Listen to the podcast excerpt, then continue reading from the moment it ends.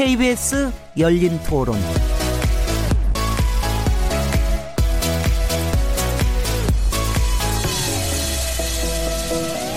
안녕하세요.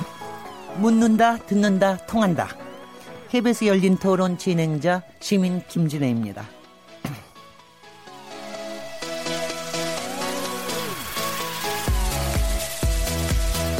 지방선거가 이제 9일 앞으로 다가왔습니다. 월요일 열린 토론에서는 앞으로 정치의 재구성이라는 이름으로 한 주 동안에 일어난 여러 정치 이슈들을 돌아보고 그 함의를 한번 짚어, 짚어 보는 것으로 생각하고 있습니다. 지방선거가 한참 달아오르고는 있지만 오히려 지방선거 자체보다도 지방선거 이후에 어떠한 정치의 재구성이 일어날지 이런 것도 굉장히 관심이 어, 모여지고 있습니다. 이번 지방선거가 이런 정치의 재구성의 한 단계가 될지 그리고 또 어떤 새로운 길을 열게 될지 굉장히 궁금합니다. 아, 이제 선거 후의 정, 계 개편 여부와 후반기 20대 국회 주도권 직결돼 있는 만큼 지방선거가 가진 의미가 아주 상당한데요. 아, 오늘 이 시간을 통해서 지방선거 관전 포인트 같이 짚어보도록 하죠. 6월 4일 KBS 열린 토론 지금 시작합니다.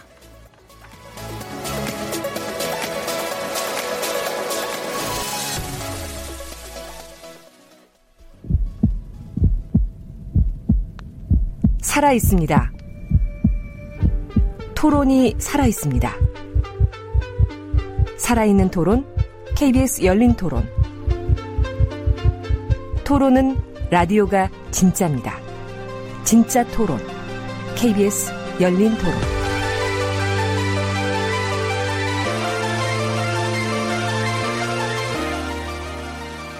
네, 안내 말씀드리겠습니다. KBS 열린 토론은 시민들의 참여를 기다리고 있습니다. 지금 지방선거 그리고 지방선거 이후에 여러 가지 정치 재구성 요새 일어나고 있는 외교, 외교 안보 이슈들이 어떤 또 영향을 끼칠지 여러분의 의견 문자로 보내주십시오. 샤프 9730번으로 참여하실 수 있습니다. 단문은 50원, 장문은 100원의 정보 이용료가 붙고요. KBS 콩 그리고 트위터 계정 KBS 오픈을 통해서도 무료로 참여하실 수 있습니다. KBS 열린 토론은 방송 이후에 팟캐스트로도 들으실 수 있습니다. 그리고 매일 0시 5분에 재방송됩니다. 청취자 여러분들의 날카로운 시선과 의견 기다립니다. 자, 이제 오늘 출연자분들 정말 제가 기대되는 분들인데요. 어, 굉장히 일단은 세 분이 다 등치가 엄청나게 크십니다. 저는 저는 안 큽니다. 지금 막 말씀하신 분 어, 덩치보다는 목소리의 덩치가 크신 분이죠. 지금 현재 더불어민주당 중앙선대위원장을 맡고 계시고 어, 10 그러니까 19대까지 17, 18, 19대입니다. 19, 대 3대 의원을 하셨습니다. 강기정 전 의원님 자리하셨습니다. 네, 반갑습니다. 네, 그거로 끝이시겠어요? 네. 네. 아, 그리고 다른 프로그램에서 보수의 품격이라는 주제를 가지고 정두현 전 의원님과 함께 보수 재건을 지금 이제 열심히 애쓰시고 계시죠. 정택은 전 한나라당 의원님 나오셨습니다. 예, 안녕하세요. 정택은입니다. 그 보수 재건은 시간이 많이 걸릴 것 같아요. 혹시 벌써 포기하신 건 아니시겠죠? 절대로 어, 포기할 포기, 수는 없죠. 그러니까 제가 포기하고 마는 거하고 관계없이요. 그러니까 보수 정당은 굉장히 지금 혼돈 상태이고 어렵지만 네. 보수적 성향의 유권자들은 단단하게 있는 거거든요. 다만 찍을 곳이 없을, 없을 따름이죠. 네네. 네. 오늘 그 말씀을 아주 자세하게 좀 여러분들 좀 왜냐하면 지금 다 같이 좀 이렇게 좀 이렇게 격려와 고무가 필요한 게 아닌가 하는 그런 생각들을 하고 있습니다. 어, 이 오늘 토론 정치의 재구성이 일종의 균형자 역할을 해주실 분이신데요.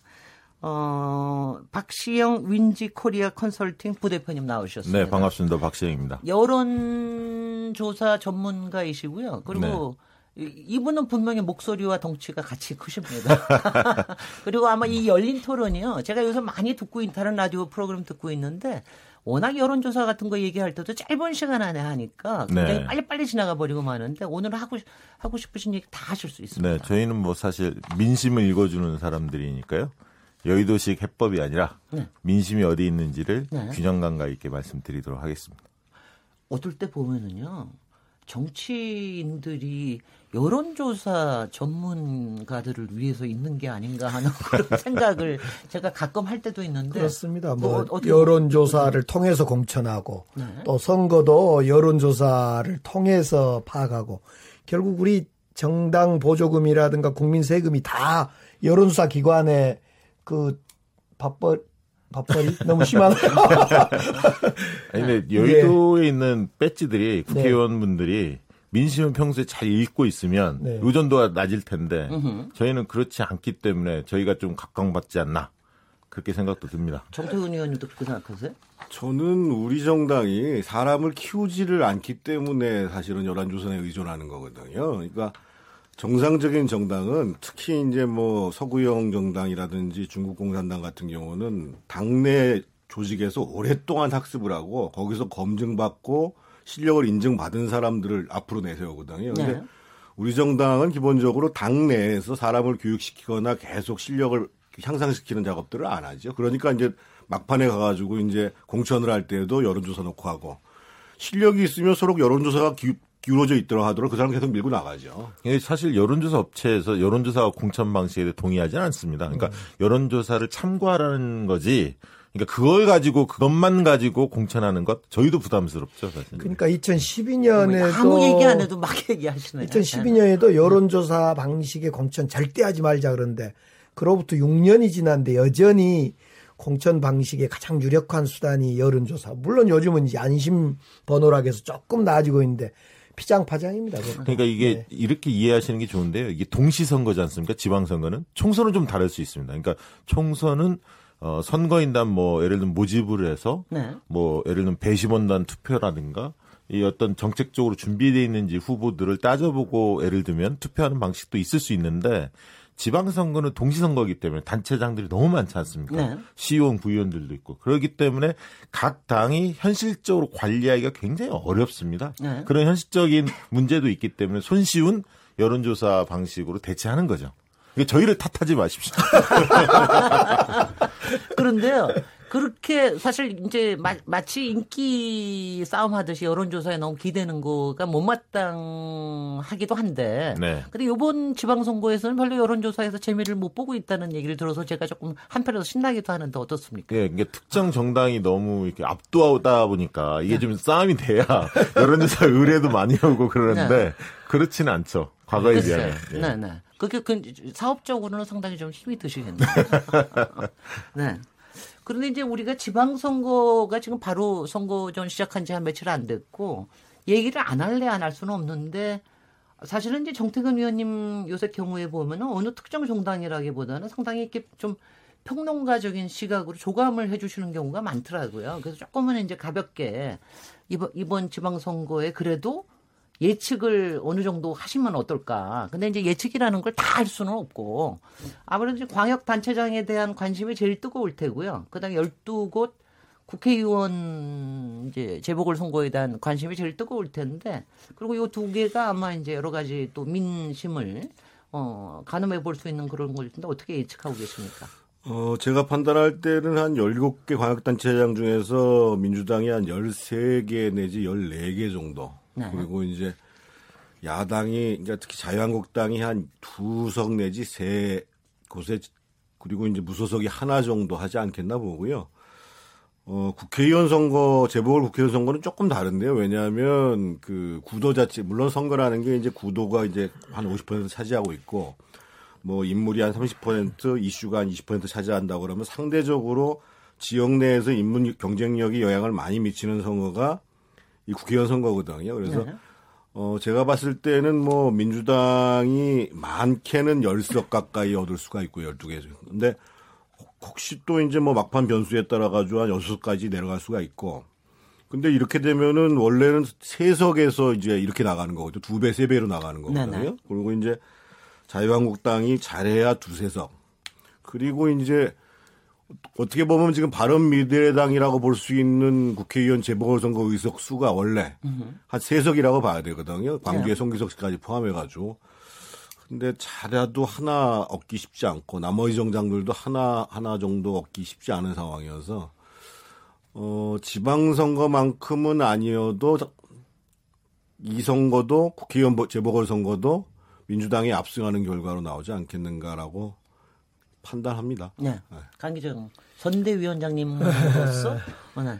17개 광역단체장 중에는 지금 사실상 저희들이 완전히 밀린다 하는 곳은 경북밖에 없고요. 대구도 뭐 해볼만 하고 또 제가 어제 오늘 제주에 있다 왔습니다만 제주도도 아주 박빙으로 경합을 하고 있고 근데 문제는 제주도는 무소속이고 경북은 자유한국당이기 때문에 이대로 가면 17개 중에 방금 정태근 의원님 말씀하는 분석이 대체적으로 좀 맞는 것 같아요. 그 다음에 이제 재보궐선거인데 12개 중에 재보궐선거를 정태근 의원님은 열석 했는데 네. 오늘 또 뭐 여론조사 이야기 합니다만 오늘 어디에 보니까 12개 중에 11개를 민주당이 1등을 달리고 있다. 그리고 그나마 하나, 하나는 지금 민주당이 공천을 내지 않는 무공천 지역인 저기 김천인가요? 네. 거기만 무소속이 1등을 하고 있다. 이런 걸로 볼 때 어떻든 전체적으로 보면 민주당이 여러 가지 압도하고 있다. 이건 분명해 보인 것 같습니다. 네. 맞습니까? 네. 좀, 아니, 듣고 있으니까 좀. 그러니까 네, 지금 객관적인. 판세로 보면 광역단체장은 14대 2대 1이 맞고요. 그러나 이제 한 그 제가 볼 때는 끝까지 지켜봐야 할 게 대구, 제주, 울산 세 곳 정도는 끝까지 좀 지켜봐야 할 것 같고요. 네. 그다음에 이제 재보궐 선거는 이미 10곳은 거의 제가 볼 때 윤곽이 결정이 됐다. 그러니까 10곳 중에 9대 1. 하나 경북 김천이 어 실질적으로 이제 자유한국당이 앞서고 있고 민주당 후보를 안 냈고요. 나머지 9곳은 민주당 후보 상당한 폭으로 앞서 있다. 두, 두 곳이 접전인데 네. 어, 두 곳도 약간 민주당 쪽이 우세하긴 합니다만 저는 끝까지 가봐야 한다고 봅니다. 그게 바로 충북 제천 당양하고 네. 울산 북구가 아닌가. 네. 저는 좀 그렇게 보고 있고요. 그래서 어, 재보궐 선거는 어, 민주당이 구성 내지 11석 정도를 차지할 수도 있을 것 같다. 네. 그런 생각이 듭니다.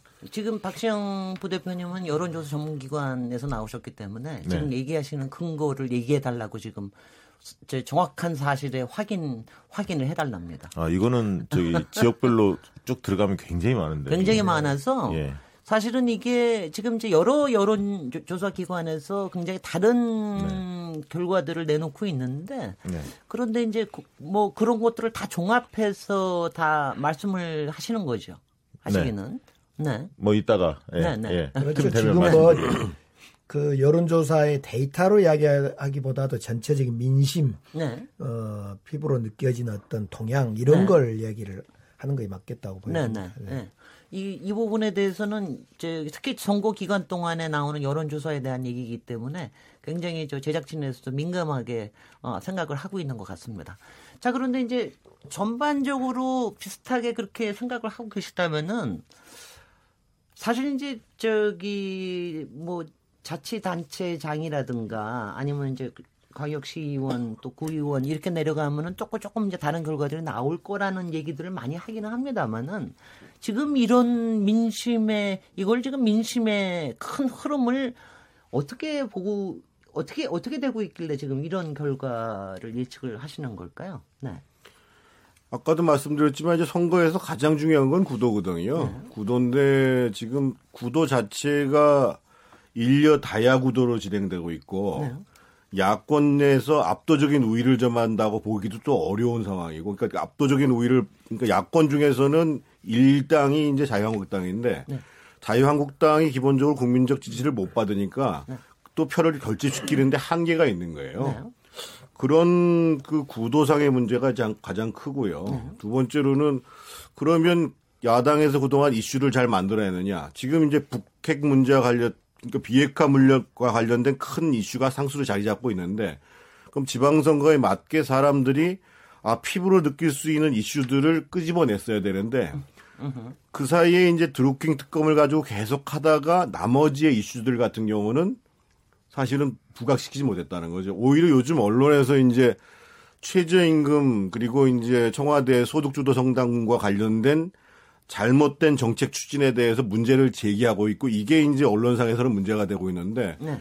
이게 이제 자영업자들 같은 경우는 심각한 문제였거든요. 근데 사실 이런 문제 제기에 성공하지도 못하고 네. 그동안 가장 그 아마 문재인 정부 들어서 여론의 지탄을 받았던 거는 아마 이제 교육 정책 관련이었을 거예요. 네.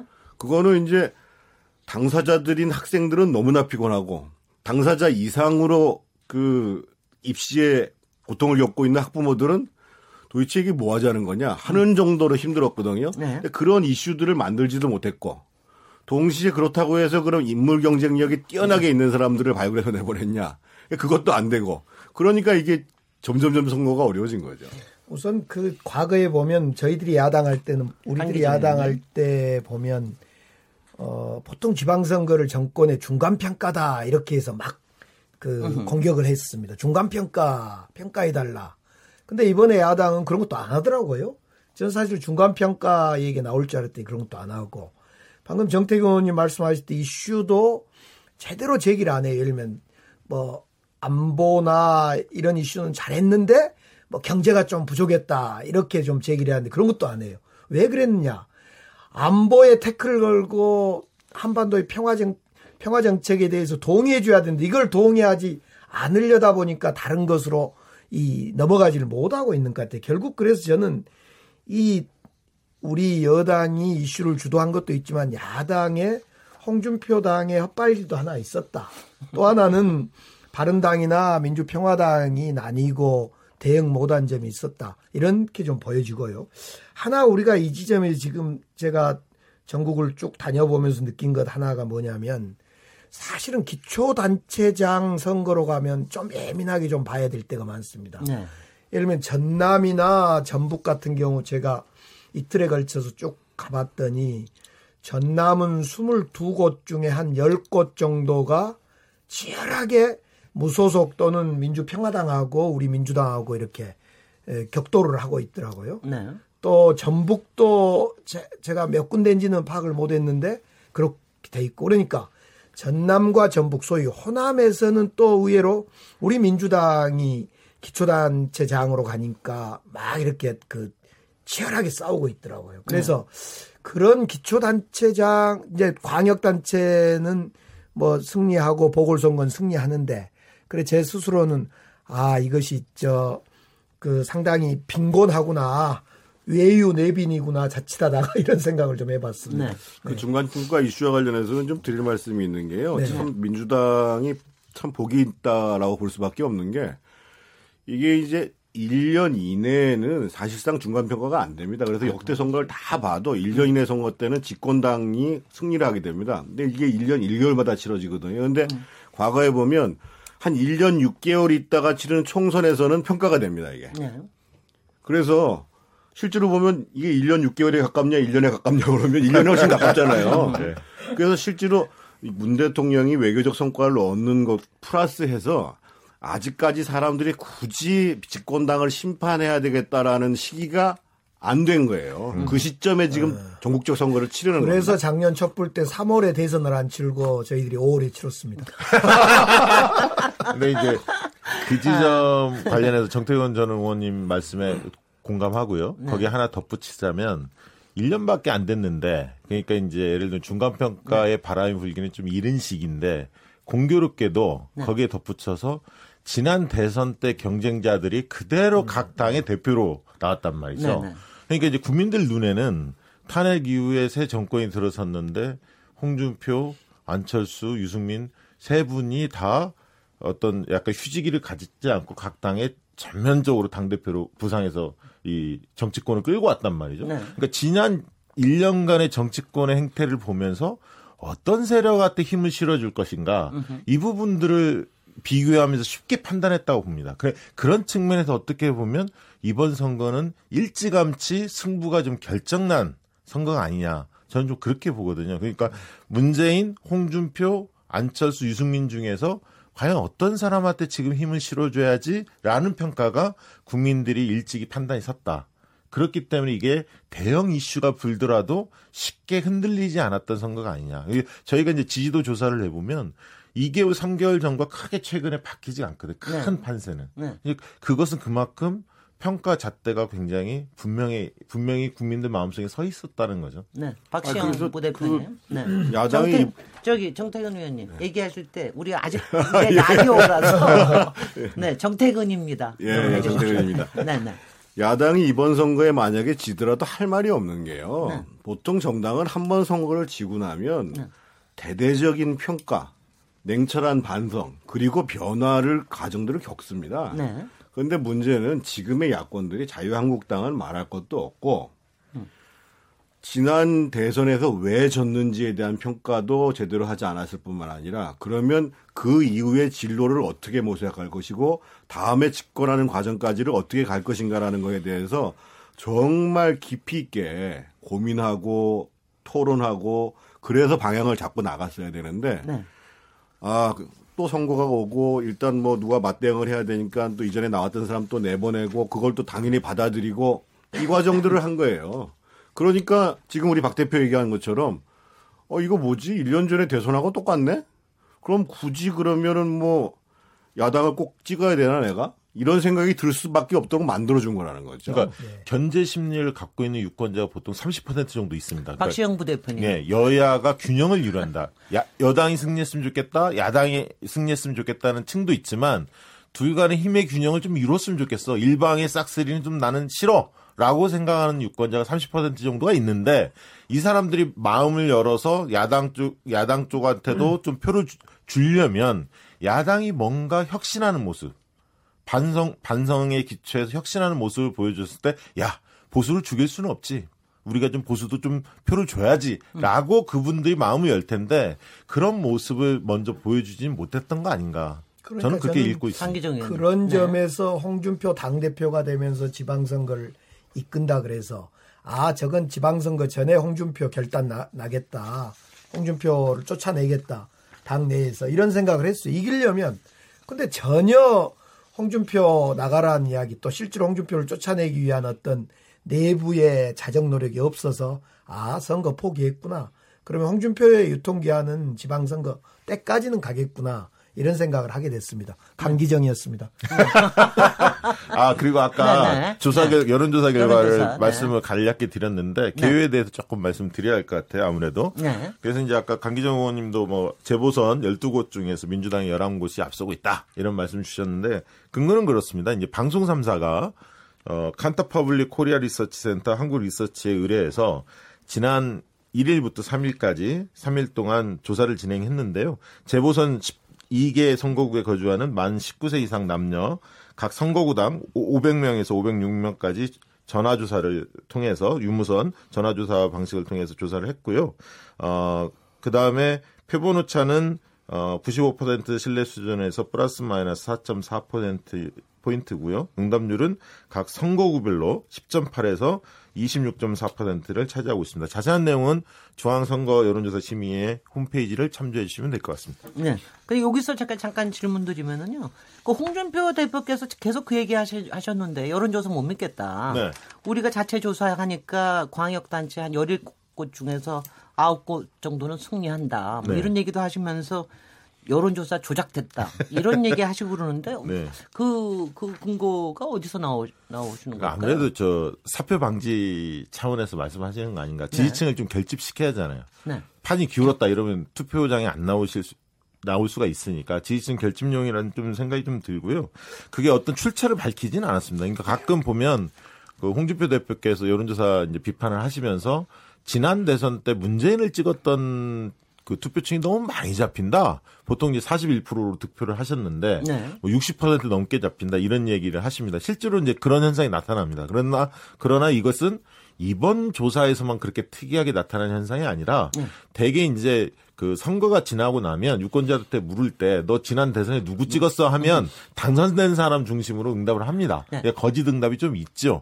그리고 어, 그 층들을 또 분석을 해보면 일부는 또 스윙보트로 옮겨온 층들도 있습니다. 문재인 대통령이 지금 잘하니까 잘한다는 응답층이 좀 높아지는 것도 있거든요. 어쨌든 그런 것들이 지나치게 문재인 지지층이 과다 표집됐기 때문에 지금의 여론조사는 못 믿겠다. 이게 이제 홍준표 대표의 주장이시고요. 가끔 이제 여의도 연구원 그, 그 부설기구죠. 어, 자유한국당에. 거기에서 이제 어, 우호적인 여론조사 결과 나오면 홍준표 대표님께서 한 번씩 발언을 하셔서 공표를 하면 안 되는데 네. 비공표용 조사를 발언하셔서 이제 과태료 아, 지난번에 같아요. 저기 나왔지. 예. 네, 정태근 의원님. 그 최근에 보니까 데이터를 아주 자의적으로 해석하시는 이름이 비슷한 두 분이 있는데 한 분은 홍준표 이 자유한국당 대표고요. 한 분은 저기 청와대 경제수석과는 홍장표 수석인데 그래서 홍표가 아주 유행이에요. 홍장표 어디서나. 수석은 예를 들면 그 우리가 이제 층위별 소득 관련해 가지고 대통령께서 근로자의 소득 90% 이상 올라갔다. 이렇게 이제 말씀하시도록 데이터를 만들었거든요. 네. 그 만든 데에 뭘 뺐냐면 이 실직자 실직자들하고 자영업자를 빼버린 거예요. 아. 네. 근데 지금 저희가 보통 소상공인 한 700만 잡고 있거든요. 네. 근데 이 자영업자의 소득은 내려갔어요. 네. 그러니까 데이터를 그런 식으로 막 주무르는 거죠. 근데 이제 홍준표 대표 같은 경우는 어떤 경우냐면 둘 중에 하나라고 봐야 됩니다. 하나는 여의도 연구원의 ARS 시스템에 무슨 고장이 났든지 아니면 자기가 굳이 나름대로의 이제 그 가중치를 만드는 거예요. 자기 나름대로. 사실 여의도 연구원의 여론조사를 굉장히 오래 해왔습니다. 그래서 여의도 어, 연구원의 ARS 시스템이 높죠. 어, 정확한 수치는 못 맞춰도 추이를 분석하는 데는 상당히 유효한 자료를 해야했습니다. 그래서 제가 판단했을 때는 홍준표 대표가 생각하는 것 정도의 수치가 나왔지는 않았을 거예요. 네. 근데 아마 조금 전에 우리 박 대표 얘기한 것처럼 예를 들면 지난 대선에 누구를 찍었다 등등 해가지고 자기 나름의 가중치를 만드는 거예요.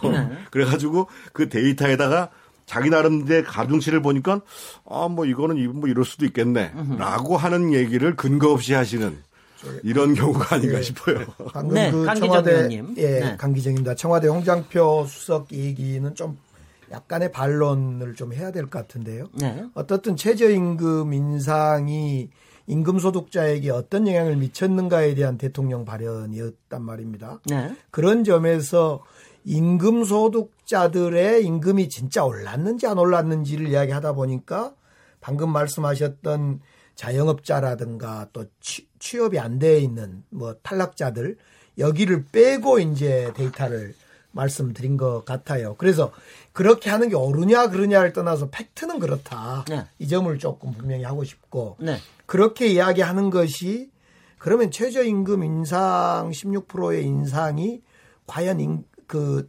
저임금 근로자들의 소득을 올려줬냐의 문제를 좀 더 깊이 따져볼 필요는 있을 것 같아요. 네. 그런데 그것이 뭐 데이터를 조작했다거나 꼼수를 부렸다거나 이렇게 보는 건 좀 과한 것 같아요. 네. 저는 네. 경제수석을 비롯해서 청와대 특히 참모진들이 그러니까 대통령께서도 여러 가지 데이터를 정확히 보시겠습니다만 어, 그 데이터가 의미하는 거를 정확히 해석하기가 굉장히 어렵습니다. 네.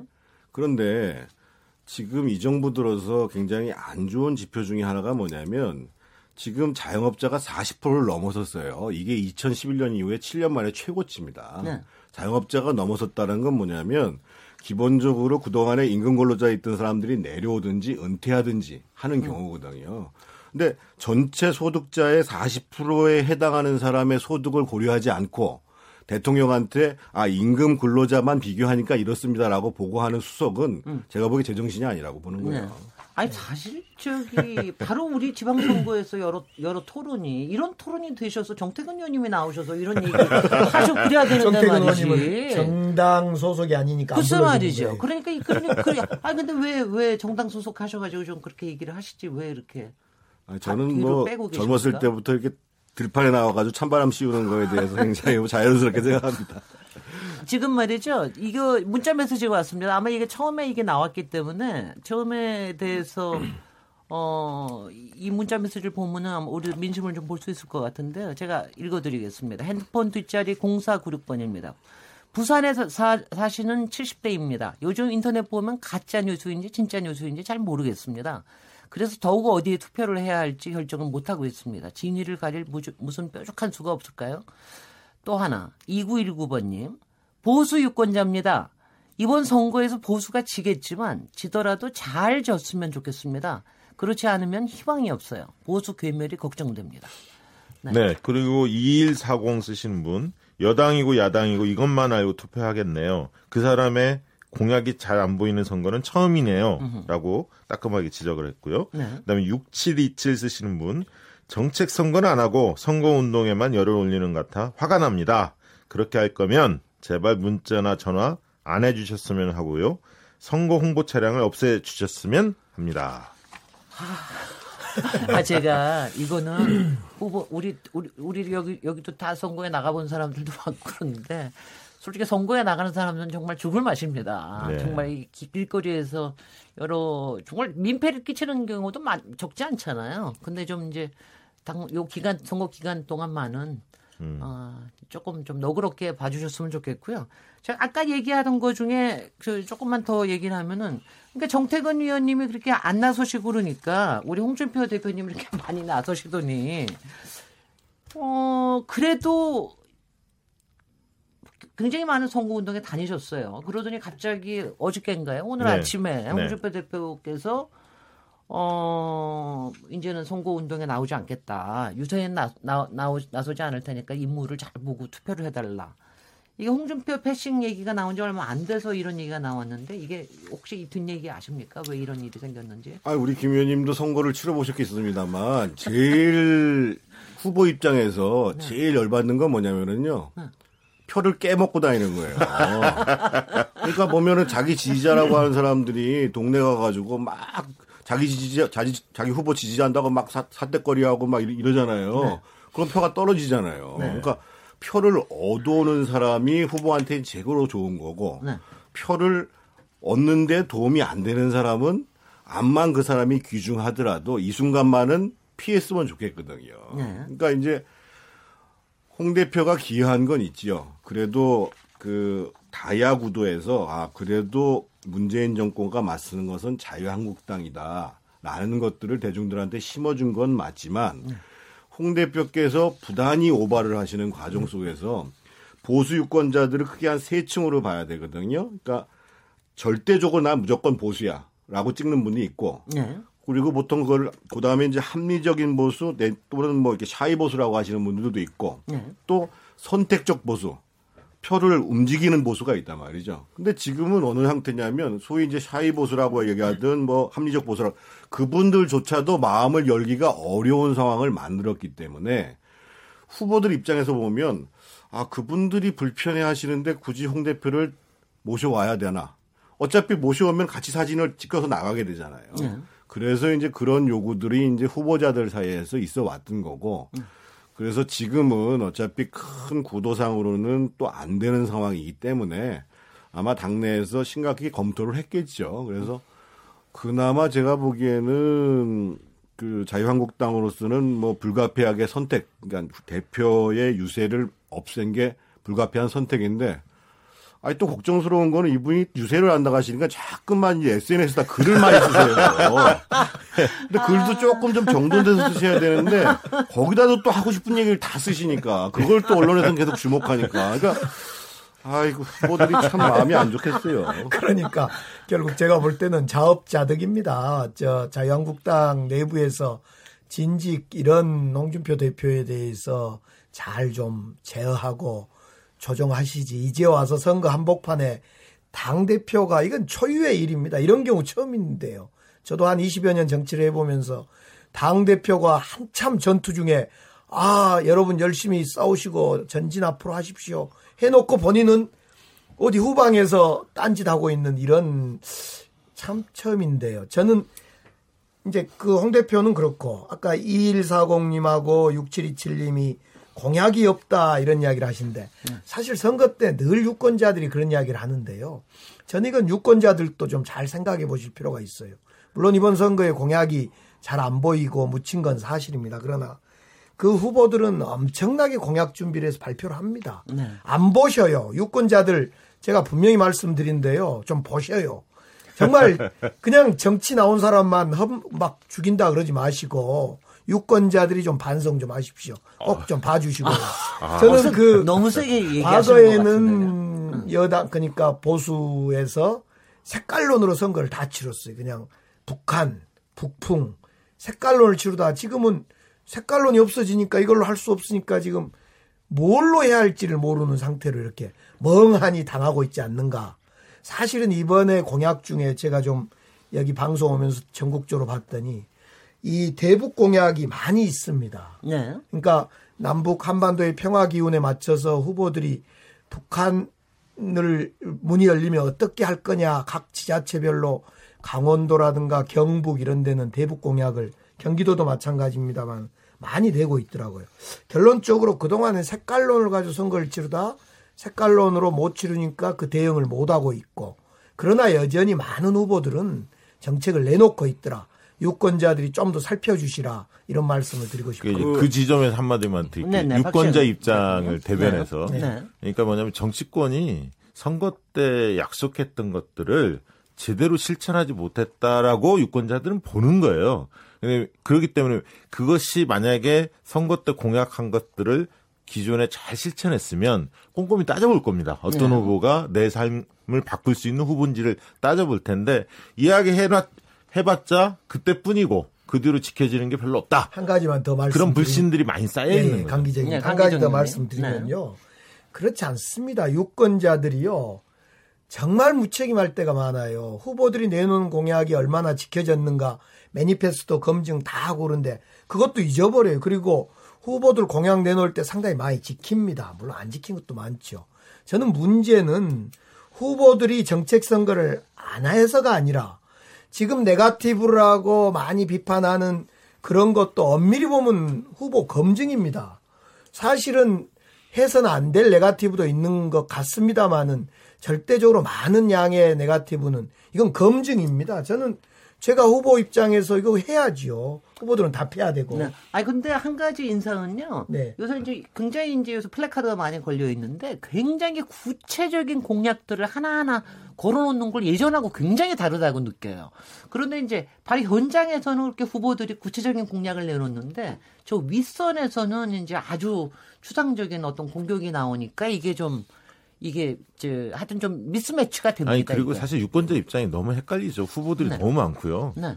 표를 찍어야 할 단위가 뭐 많게는 여덟 명을 찍어야 하는데 그렇죠. 재보선 지역 네. 같은 네, 경우는 네. 그렇기 때문에 유권자 탓으로 돌리기 참 어려운 제도적인 문제가 사실 있어요. 아니 네. 그렇다고 네. 하여 그- 후보 탓으로만 돌리는 것도 문제입니다. 아니 그 저 하나만 짧게 네. 더 말씀드리면 실제로. 어 작년에 촛불시 이후로 어 시민들의 정치적 각성이 굉장히 높아졌고요. 조사를 해보면 선거나 정치에 대해서 평소 관심 있습니까 하면 매우 관심 있다는 층을 유- 유심히 보면 예전에는 5, 60대였거든 그게요. 네. 가장 많은 층들이. 지금은 20, 30대, 5, 60대 차이가 없습니다. 네, 네. 정치에 대한 관심도. 그만큼 앞으로는 좀 더 개선될 여지가 저는 있다라고 보여집니다. 저는 한 가지만 강 기자입니다. 한 가지 네. 마지막으로. 이번에 유권자들의 모습을 보면서 제가 놀란 것 중에 하나가 역시 촛불의 영향인 것 같은데요. 매우 공격적 내지는 적극적으로 유권자들의 표심을 이야기하더라는 이야기예요. 뭐냐면 그 크랙션 차량 그저 빵빵 거. 클락션 네, 네. 경적 울림. 경적 네. 울리는 거. 네. 이걸 보면서 예전에 없던 그 행동이었거든요. 네. 저는 이것이 유권자들의 적극적인 정치 참여 내지는 의사 표현 아닌가 그래서 좀 놀랐어요. 그리고 홍준표 저는 대표께서 그거 네. 전혀 바람직하지 않다고 봐요. 자기가 싫어하는 후보라고 해서 아니, 근데- 아니, 저는 뭐- 하는 거는 적절치가 않고요. 제가 말씀드리고 싶은 건 뭐냐면 아까 강기정 의원님. 의원님께서 네, 네. 그 그동안 이제 보수 정당이 주로 이제 북풍에 의존해서 선거를 치렀다고 말씀을 하시는데 예를 들면 그 2002년도에 이명박 서울시장 후보 때 가장 정책적으로 성공한 그 선거였습니다. 그때 네. 그야말로 정책이 꽃피운 선거여가지고 사람들은 머릿속에 청계천 공약만을 생각합니다만 청계천이 큰 이슈였지만 대중교통 시스템을 전환시키겠다라고 큰 공약을 했고 그게 관철이 됐고 자기가 시장이 돼서 실제로 그걸 시행을 해서 지금 전 국민적으로 이 환승 시스템을 만든 사람이 바로 이명박 시장이었습니다 그 당시에 그리고 그래서 그 처음에는 상당히 어렵다는 선거를 아주 수월하게 그 당시 김민석 후보를 이겼던 거고 지난 2014년에 경기도 세월호가 터지고 난 다음에 경기도지사 선거를 했잖아요. 그때 남경필 후보가 1.4%인가로 간신히 이겼어요. 그 당시에 제가 선거대책 본부장이었거든요. 기획본부장이었는데 제가 딱 보니까 이길 것 같았어요. 왜 이길 것 같느냐면 그 당시에는 지금처럼 남경필 후보가 어려우니까 네가티브 한다는 소리도 안 했어요. 근데 네. 그 당시에 가장 핵심적으로 붙었던 건 뭐냐면 보육 문제와 관련해서 어떻게 할 거냐가 붙었어요. 네. 그래서 김진표 후보는 보육교사를 전면적으로 공무원화 시키겠다라고 얘기를 했고 아, 네, 기억납니다. 기억납니다. 네.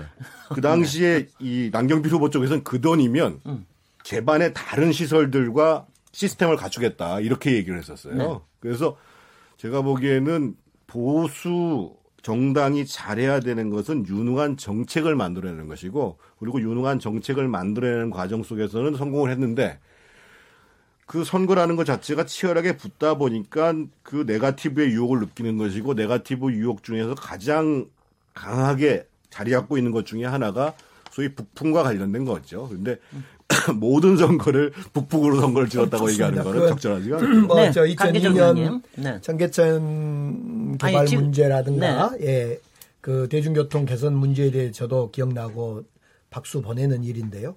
역시 2014년에 무상급식 관련한 이슈가 있었던 거예요. 네. 저는 이제 그렇다면 지금의 어떤 어, 선거 이슈는 한반도 평화의 문제고 그러기 때문에 또 지방자치 분권의 문제이기 때문에 그쪽으로 어, 여야가 좀 경쟁하고 정책을 내놓고 이런 방향으로 갔으면 좋을 텐데 자꾸 이제 북풍으로 선거를 치는데 익숙하다가 한반도의 평화 바람 부니까 그냥 이걸 거부하고 반대하다가 선거가 네가티브로만 간다. 이런 취지의 말이었습니다. 네. 여기서 여기서 잠깐만 쉬시고요. 여기 지금 이제 어 이거 오늘 너무 뜨거워져서 제가 제가 뭐 진행하기는 굉장히 편합니다. 근데 이제 잠깐만 여기서 잠깐만 쉬시고 그리고 이제 그 다음에 저기 가도록 하고요. 지금 이제 월요일 코너 정치의 재구성에 대해서 얘기를 하고 있는데요. 어, 자세한 얘기 또 다음에 자- 계속 이어가도록 하겠습니다. 지금 여러분께서는 KBS 열린 토론 시민 김진애와 함께, 함께 하고 계십니다.